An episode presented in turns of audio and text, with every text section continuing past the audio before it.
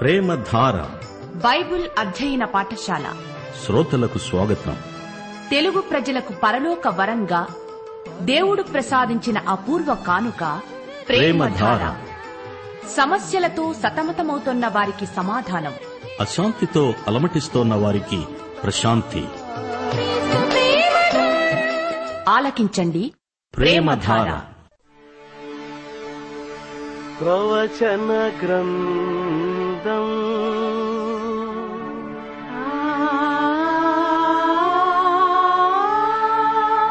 దానియేలు గ్రంథం.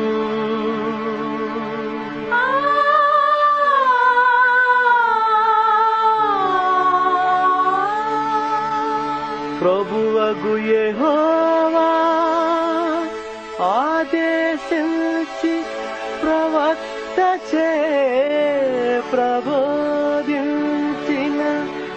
ప్రవచనాల గ్రంథం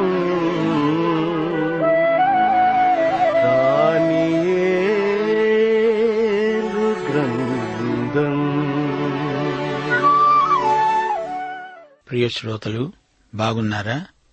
దినదినము నూతన అనుభవాలను నూతన దృక్పథాన్ని నూతన పరిచయాలను సంతరించుకుంటూ ఆధ్యాత్మికంగా ఎదుగుతున్నారా? మీకో సత్యాన్ని ఈరోజు ఎత్తి చూపగోరుతాము. ఆదికాండం ఇరవై ఎనిమిదో అధ్యాయంలో యాకోబు నిచ్చెన మీకు జ్ఞాపకముందా? అది యాకోబు కన్న కల నిచ్చెన భూమి మీద నిలుపబడి ఉంది.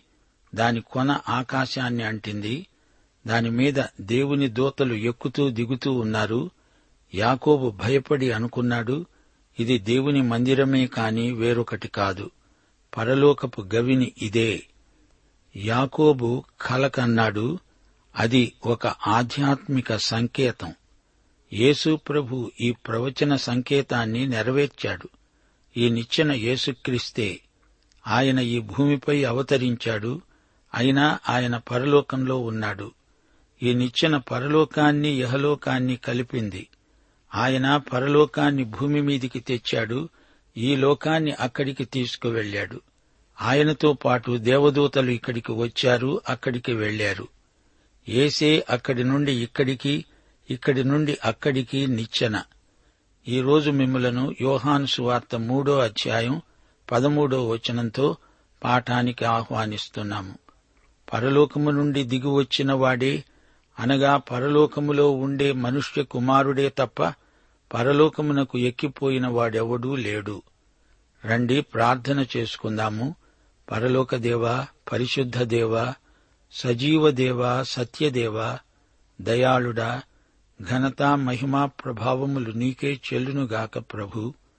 క్రీస్తుయేసునందలి నీ ప్రేమ నుండి ఎవరూ మమ్ములను ఎడబాపజాలరు నీ సంఘమెదుట పాతాళలోక ద్వారములు నిలువనేరవు పరలోకములో నీవు బంధించినది మేమిక్కడ బంధించగలము. పరలోకములో నీవు విడుదల చేసినది మేమిక్కడ విడుదల చేయగలం. పరలోకమందు నీ చిత్తమేదో అది భూలోకమందు ఇక్కడ నెరవేరాలని మేము ప్రార్థిస్తాము. మా ప్రార్థనల ద్వారా అది నెరవేరుతుందని నీవు చెప్పావు. నీవే మొదట మమ్మలను ప్రేమించావు గనుక మేము ప్రేమిస్తున్నాము. దేవా తండ్రి మా శ్రోతలను మీ కృపాసనము వద్దకు తెస్తున్నాము. వారి ఆధ్యాత్మిక శారీరక భౌతిక అక్కరలను తీర్చండి స్వామి. ప్రభు నీవు మమ్మలను క్రీస్తునందు అంగీకరించావు గనుక మేము నీకు అనుకూలముగా జీవించగలుగుతున్నాము. మా దేశమును దేశ ప్రజలను ప్రజానాయకులను దీవించండి. వారు ప్రజలకు మేలు చేస్తున్నందుకు మీకు కృతజ్ఞులం. రోగులను బలహీనులను ముట్టి బాగు చేయండి. ఆసుపత్రులలో జరిగే వైద్య సేవ కొరకు నీకు కృతజ్ఞులం. సంఘ ఉజ్జీవము కొరకు విశ్వాసుల వ్యక్తిగత ఉజ్జీవము కొరకు ప్రార్థిస్తున్నాము. వితంతువులను అనాథ శిశువులను కనికరించండి. సువార్తికులను కాపురులను బలపరచండి. సంఘ సహవాసమందు సహోదరత్వమందు ఉజ్జీవము రావాలని ప్రార్థిస్తున్నాము. నైతిక ఆధ్యాత్మిక విలువలు పరిరక్షించబడాలని ప్రార్థిస్తున్నాము. ఆత్మల సంపాదనలో వ్యక్తిగతంగా ప్రతి ఒక్కరూ అభివృద్ధి చెందాలని ప్రార్థిస్తున్నాము. పత్రికల ద్వారా వ్యక్తిగత సంప్రదింపుల ద్వారా ప్రసంగ వేదికల ద్వారా సువార్త బలంగా ప్రకటించబడాలని ప్రార్థిస్తున్నాము. ప్రతి కుటుంబము ప్రార్థించే కుటుంబమై సాక్ష్యమిచ్చే కుటుంబమై క్రీస్తు కేంద్రితమైన కుటుంబమై ఉండాలని ప్రార్థిస్తున్నాము. నేటి వాక్యాశీర్వాదములు మాకు మెండుగా దయచేయమని యేసుక్రీస్తు వారి శక్తిభరిత నామమున ప్రార్థిస్తున్నాము తండ్రి. ఆమెన్. ప్రియ సోదరి సోదరులారా ఈ రోజున మనం దానియేలు గ్రంథం నాలుగో అధ్యాయం నుండి పాఠం ప్రారంభిస్తున్నాము. రాజైన నిబుకద్నెజరు లోకమంతట నివసించే సకల జనులకు దేశస్థులకు ఆయా భాషలు మాట్లాడే వారికి ఈలాగు సెలవిస్తున్నాడు. మీకు క్షేమాభివృద్ధి కలుగునుగాక మహోన్నతుడైన దేవుడు నా ఎడల చేసిన అద్భుతాలను సూచక క్రియలను మీకు తెలియజేయడానికి నాకు మనసు కలిగింది. ఆయన సూచక క్రియలు ఎంతో బ్రహ్మాండమైనవి. ఆయన అద్భుతములు ఎంతో ఘనమైనవి. ఆయన రాజ్యము శాశ్వత రాజ్యము. ఆయన ఆధిపత్యము తరతరాలు నిలుస్తుంది. శ్రోతలు ఈ అధ్యాయంలో మనం నెబుకద్నెజర్ను గురించి మరిన్ని వివరాలు తెలుసుకుంటాము. నెబుకద్నెజరును ఏదో భయంకరమైన మానసిక రుగ్మత పట్టి పీడిస్తున్నది. నెబుకద్నెజరు మనస్తత్వం విలక్షణమైనది. బబులోను రాజులకందరికీ ఇదే మానసిక వ్యాధి ఉంది. నెబుకద్నెజరు ఇక్కడ తన వ్యక్తిగత సాక్ష్యం పలుకుతున్నాడు. దానియేలు మూడో అధ్యాయం ఇరవై తొమ్మిదో వచనంలో తన స్థితిని ఒప్పుకున్నాడు. ఇక్కడ తన సాక్ష్యం చెబుతున్నాడు. సమస్త ప్రజలకు శాంతి సందేశమిస్తున్నాడు. అందరికీ క్షేమాభివృద్ధి. ఇది రాజకీయం కాదు మనశ్శాంతిని గురించి నెబుకద్నెజరు మాట్లాడుతున్నాడు. మహోన్నతుడైన దేవుడు అతని పట్ల అద్భుతాలు చేశాడు. వ్యక్తిగతంగా తను అనుభవించింది చెబుతున్నాడు. ఆయన శ్రద్ధకు మేషకు అభెజ్ఞగోల దేవుడు మాత్రమే కాదు నా దేవుడు కూడా అంటున్నాడు. దేవుణ్ణి ఎరిగిన వారికి అంతరంగంలో సమాధానం నెలకొంటుంది. రోమాపత్రిక ఐదో అధ్యాయం మొదటి వచనం. విశ్వాసమూలమున మనము నీతిమంతులుగా తీర్చబడి మన ప్రభు అయిన యేసుక్రీస్తు ద్వారా దేవునితో సమాధానము కలిగి ఉందాము. దేవునితో సమాధానము లేని వారికి ఎవరితోనూ సమాధానముండదు. మానసిక రోగులకు ఒకే ఒక చికిత్స. యేసు రక్తం వల్ల దేవునితో సమాధానం కలిగించుకోవాలి. అప్పుడన్నీ సవ్యంగా ఉంటాయి. ఇప్పుడు నెబుకద్నెజరుకు కల వచ్చింది. నెబుకద్నెజరు మానసిక వ్యాధి లక్షణాలు ఇందులో కనపడుతున్నాయి. నెబుకద్నెజరు అనే నేను నా ఇంట విశ్రాంతి నా నగరమందు క్షేమము గలవాడనై ఉండి ఒక కలగన్నాను అది నాకు భయము కలుగచేసింది నేను నా పడక మీద పరుండి ఉండగా నా మనస్సున పుట్టిన తలంపులు నన్ను కలత పెట్టాయి. ఆ స్వప్న భావము నాకు తెలియడానికి బబులోను జ్ఞానులందరినీ నా ఎదుటికి పిలువనంపించాలని ఆజ్ఞ ఇచ్చాను. శకునగాండ్రు గారడీ విద్య గలవారు కల్దీయులు జ్యోతిష్కులు నా సన్నిధికి రాగా నేను కన్న కలను వారికి చెప్పాను. గాని దాని భావమును వారు నాకు తెలుపలేకపోయారు. కడపట బెల్తషాజరు అనే నా దేవత పేరును బట్టి బిరుదు పొందిన దానియేలు అనేవాడు నా ఎదటికి వచ్చాడు. పరిశుద్ధ దేవుళ్ళ ఆత్మ అతని ఎందున్నది కావున నేనతనికి నా కలను చెప్పాను. ఎట్లనగా శకునగాండ్ర అధిపతివైన బెల్తషాజరు పరిశుద్ధ దేవుళ్ళ ఆత్మ నీ ఎందున్నదని ఏ మర్మమైన నిన్ను కలత పెట్టదని మేమెరుగుదుము. గనుక నేను కన్న కలను దాని భావాన్ని నాకు తెలియచెప్పు. నేను నాకు నాయందు నా గురించి నేను అనే సర్వనామం ఎన్నిసార్లు ప్రయోగిస్తున్నాడో గమనించారా? ఇదే అతని జబ్బు. అంతా నేనే అన్నిటికీ నేనే. నెబుకద్నజరు మానసిక రోగం అతనికి వంశపారంపర్యంగా వచ్చింది. బంగారు తలగల నెబుకద్నెజరుకు తలతిక్క ప్రాప్తించింది. పదిహేడో వచనంలో దీనికి కీలకం ఉంది. ఈ ఆజ్ఞ జాగరూకులగు దేవదూతల ప్రకటనను అనుసరించి జరుగుతుంది. నిర్ణయమైన పరిశుద్ధుల ప్రకటనను అనుసరించి సంభవిస్తుంది. మహోన్నతుడగు దేవుడు మానవుల రాజ్యముపై అధికారి అయి ఉండి తానెవరికి అనుగ్రహింపనిశ్చయిస్తాడో వారికి అనుగ్రహిస్తాడని ఆయా రాజ్యములపైన అత్యల్పులైన మనుష్యులను ఆయన నియమిస్తున్నాడని మనుష్యులందరూ తెలుసుకొనున్నట్లు ఈలాగు జరుగుతుంది. అంతా దేవుని అదుపాజ్ఞంలోనే ఉంది. పది నుండి పదహారో వచనం వరకు నేను నా పడక మీద పరుండి ఉండగా నాకు ఈ దర్శనాలు కలిగాయి. నేను చూడగా భూమి మధ్యను మిగుల ఎత్తుగల ఒక చెట్టు కనిపించింది. ఆ చెట్టు వృద్ధి పొంది బ్రహ్మాండమైనది అయింది. దానిపై కొమ్మలు ఆకాశానికి అంటేటంత ఎత్తుగా దాని ఆకారము భూతలమంత విశాలముగా ఉంది. దాని ఆకులు సొగసుగాను దాని పండ్లు విస్తారములుగాను కనపడ్డాయి.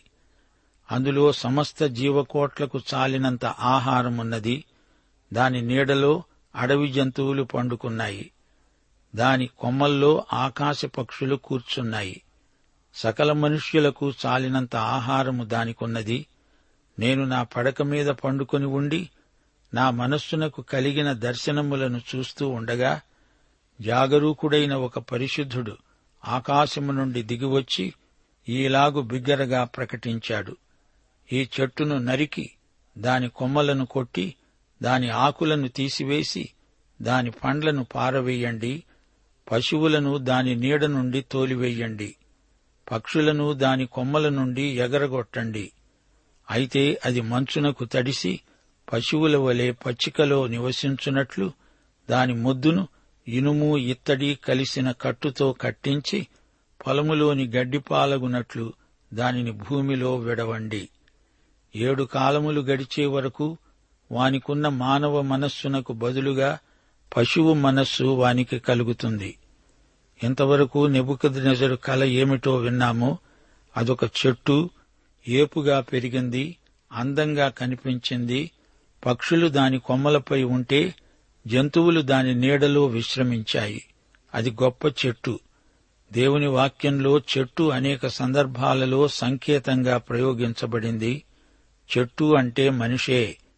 కీర్తన ఒకటి వచనం మూడు. అతడు నీటి కాలువల ఓరను నాటబడిన చెట్టు ఫలించే చెట్టు దాని ఆకులు ఎన్నటికీ వాడిపోవు అతడు చేసేదంతా సఫలమవుతుంది. ఇర్మియా పదిహేడో అధ్యాయం ఎనిమిదో వచనం యషయా యాభై ఆరో అధ్యాయం మూడో వచనం. వాడు జలముల వద్ద నాటబడిన చెట్టు కాలువల ఓరను దాని వేళ్ళు తన్నుతాయి. వెట్ట కలిగినా దానికి భయపడదు దాని రంగు ఆకుపచ్చగా ఉంటుంది. వర్షము లేని సంవత్సరమున చింత నొందదు కాపు మానదు అది ఎండిపోదు. చెట్టు ఒక జాతికి కూడా సంకేతమే. మత్తైసు వార్త ఇరవై నాలుగో అధ్యాయం ముప్పై రెండు ముప్పై మూడు వచనాలు. అంజూరపు చెట్టును చూచి ఒక ఉపమానము నేర్చుకొనండి. అంజూరపు కొమ్మ లేతదై చిగిరించేటప్పుడు వసంతకాలం ఇంకా సమీపంగా ఉన్నదని మీకు తెలుస్తుంది. ఆ ప్రకారమే మీరీ సంగతులన్నీ జరగడం చూచినప్పుడు ఆయన సమీపముననే ద్వారము దగ్గరనే ఉన్నాడని తెలుసుకోండి. ఆవగింజ మహావృక్షమవుతుంది అంటే అది నేటి క్రైస్తవ్యానికి సూచన. ఆలివ్ చెట్టు ఇస్రాయేలు జాతికి అన్యులకు కూడా సూచన. ఇక్కడ ఈ చెట్టు నెబుకద్నెజరుకు సాదృశ్యం. అది బబులోను రాజ్యాన్ని కూడా చూపుతుంది. జాగరూకుడైన పరిశుద్ధుడు ఇది దేవుని జ్ఞానాన్ని పరిశుద్ధతను చూపే ఉపమానం. ఇతడు దేవుడు పంపగా వచ్చాడు. దేవుని శాసనాలను ఈ లోకంలో అమలు పరుస్తాడు సైతాను దోతలు కూడా కొన్ని జాతుల మధ్య పనిచేసేవారున్నారు. దేవుని దృష్టికి మరుగైనది ఏదీ లేదు. పాపం మనిషి ఎంత రహస్యంలో చేసినా అది దేవుని కంటికి తేటగా కనపడుతుంది. ఆ చెట్టు నరకబడింది. ఆ చెట్టు అనగా నెబుకద్నెజరు మానసిక ఉన్మాదంతో పశుప్రాయుడైపోతాడు. ఏడు సంవత్సరాలు అతనికి అదే దుర్దశ పడుతుంది. కీర్తనలు రెండు వచనాలు నాలుగు నుండి ఆరు వరకు. ఆకాశమందు ఆసీనుడైన వాడు నవ్వుతున్నాడు. ప్రభువు వారిని చూచి అపహసిస్తున్నాడు. ఆయన ఉగ్రుడై వారితో పలుకుతాడు. ప్రచండ కోపము చేత వారిని తల్లడిల్ల చేస్తాడు నేను నా పరిశుద్ధ పర్వతము మీద నా రాజును ఆసీనునిగా చేశాను. జాతులన్నిటికీ దేవుడే తీర్పరి. రోమాపత్రిక పదమూడో అధ్యాయం మొదటి వచనం. దేవుని వలన కలిగినది తప్ప మరి ఏ అధికారము లేదు. ఉన్న అధికారములు దేవుని వల్లనే నియమింపబడి ఉన్నవి. ఏ ప్రజలకు తగిన ప్రభుత్వాలను ఆ ప్రజలకు దేవుడే నియమిస్తాడు. పద్దెనిమిదవ వచనం. బెల్తషాజరు నెబుకద్నజరు అనే నాకు కలిగిన దర్శనము ఇదే. నీవు తప్ప నా రాజ్యములో మరి ఏ జ్ఞాని దాని భావము చెప్పలేడు. నీ యందు పరిశుద్ధ దేవుళ్ళ ఆత్మ ఉన్నది గనుక నీవే దానిని చెప్ప సమర్థుడవు అన్నాను. ఇప్పుడు దానియేలు కలభావం చెబుతాడు. ప్రియశ్రోతలు వింటున్నారా? నాలుగో అధ్యాయంలో అన్యరాజు పశ్చాత్తప్తుడై యహోవా దేవుణ్ణి అంగీకరించడం గొప్ప విశేషం. బైబిలులో ప్రాముఖ్యంగా ఇస్రాయేలు జాతి చరిత్ర మనకు వివరంగా లభిస్తుంది. ఇస్రాయేలుతో ఆరంభమై దేవుని ప్రణాళిక ఇతర జాతులన్నిటికీ పొడిగించబడింది. అబ్రహాము ఇస్సాకు యాకోబులకు దేవుడిచ్చిన వాగ్దత్త భూమి కనాను దేశం. వారి ద్వారా అది పన్నెండు గోత్రాలకు సంక్రమించింది. అయితే ఇస్రాయేలు జాతి పక్కకు పెట్టివేయబడింది. దేవుడు తన కోసమై వధువు సంఘమును ఏర్పాటు చేస్తున్నాడు. దేవుని సంఘము ఎత్తబడిన తరువాత దేవుడు తిరిగి ఇస్రాయేలు జాతి విషయం చూస్తాడు. దేవుడు ఇస్రాయేలుతో చేసుకున్న నిబంధనను పూర్తిగా ఆయన నెరవేరుస్తాడు. దానియేలు నాలుగో అధ్యాయంలో ఒక అన్యుని సాక్ష్యం మారు మనస్సు వివరాలు వింటున్నాము. దానియేలు గ్రంథంలో పన్నెండు అధ్యాయాలున్నాయి. ఈ గ్రంథమంతటా అన్యుల కాలాలకు సంబంధించిన ప్రవచనాలు కోకొల్లలుగా ఉన్నాయి. ఈ గ్రంథంలోని ప్రవచనాలు నాటి నుండి నేటి వరకు నేటి నుండి మహాశ్రమల వరకు వెయ్యేండ్ల పరిపాలన వరకు వర్తిస్తాయి. బబులోను మాదీయ పారసీక గ్రీసు రాజ్యాల క్రమం గమనించాము. చివరికి పది కాలివేళ్ళు ఇనుము మట్టి చేతితో చెక్కబడని రాయి యేసుక్రీస్తే. ఆయన వచ్చి రాజ్యం స్థాపిస్తాడు. ఆ రాయి ప్రతిమను వెరగ్గొట్టి పొడి చేసింది. అన్యుల కాలాలు సంపూర్ణమవుతాయి. ఆ తరువాత మరో దర్శనం వచ్చింది. అది చెట్టు. అది మహావృక్షం. అంతలో ఆ చెట్టును నరికెయ్యవలసిందని పరలోక స్వరం వినిపించింది. ఏడు సంవత్సరాల తరువాత ఆ మాను చిగిరించి మరో చెట్టు పుట్టకొచ్చింది. పెరుగుట విరుగుట కొరకే అన్య రాజ్యాలు అలా పెరిగి పెరిగి విరిగిపోయాయి. వెయ్యేండ్ల పాలనా కాలంలో కూడా అన్యజాతులు ప్రభువైన యేసుక్రీస్తును విశ్వసించి రక్షించబడతాయి. అయితే ఈ నాలుగో అధ్యాయంలోని వృక్షదర్శన భావం దానియేలు వివరించిన విధానం వచ్చే పాఠంలో వింటాము. ప్రియశ్రోతలు దానియేలు ఒక ప్రవక్తగా ప్రత్యేక లక్షణాలు గలవాడు. యోసేపులాగా దానియేలు ఏ మత్సా కళంకము లేని శీల సంపద గలవాడు. అయితే దానియేలు కూడా మన వంటి స్వభావము గల మనుష్యుడే. దానియేలు తొమ్మిదో అధ్యాయంలో అతడు ప్రార్థనలో తాను వ్యక్తిగతంగా తన జాతి పక్షంగా ప్రార్థించాడు. తన పాపాలు ఒప్పుకున్నాడు. ఎంత గొప్ప భక్తుడైనా దేవుని యందలి విశ్వాసము వల్లనే నీతిమంతుడవుతాడు. లోకంలోని జాతుల భవితవ్యం ఈ గ్రంథంలో ప్రవచించబడింది. నెబుకద్నెజరు రాజ్యం ఆ తరువాత పారసీక రాజ్యం గ్రీసు రోము రాజ్యాలు ఒకదాని వెంబడి ఒకటి వచ్చాయి పోయాయి. ఏజికేలు పద్నాలుగో అధ్యాయంలో దానియేలు నోవహు యోబు అనే ఈ ముగ్గురు పేర్కొనబడ్డారు. దానియేలు ప్రవక్తను ప్రభువు పదే పదే పేర్కొన్నాడు. దానియేలును ఒక ప్రవక్తగా ప్రభు ప్రశంసించాడు.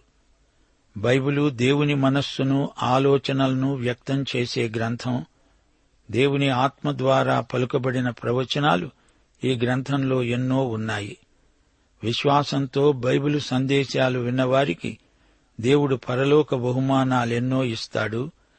హెబ్రీ పత్రిక పదకొండో అధ్యాయం ఆరో వచనం విశ్వాసము లేకుండా దేవునికి ఇష్టుడై ఉండడం అసాధ్యం. దేవుని వద్దకు వచ్చేవాడు ఆయన ఉన్నాడని తనను వెదికే వారికి ఫలము దయచేసేవాడని నమ్మాలి గదా? గమనించాలి ప్రకృతి సంబంధి ఆత్మ విషయాలను వివేచించలేడు. సైతాను అవిశ్వాసుల మనోనేత్రాలకు గుడ్డితనం కలిగిస్తాడు. ఒకడు తిరిగి జన్మిస్తేనే కాని ఆధ్యాత్మిక విషయాలను చూడలేడు ప్రవచన గ్రంథాలు కూడా అంతే. విశేషించి దానియేలు గ్రంథ విషయాలు వినేవారికి ఒక సలహా. దానియేలు అనే వ్యక్తి వాస్తవంగా చరిత్రలోని మనిషి. నోవహు దానియేలు యోబు అనే ముగ్గురు చరిత్రలో పేర్కొనబడడం విశేషం. ఎహెజ్కేలు గ్రంథం పద్నాలుగో అధ్యాయం ఇరవయో వచనం. దానియేలు ఒక ప్రవక్త. జరగబోయే సంఘటనలను ముందుగా చెప్పాడు. మతైసు వార్త ఇరవై నాలుగో అధ్యాయం పదిహేనో వచనం.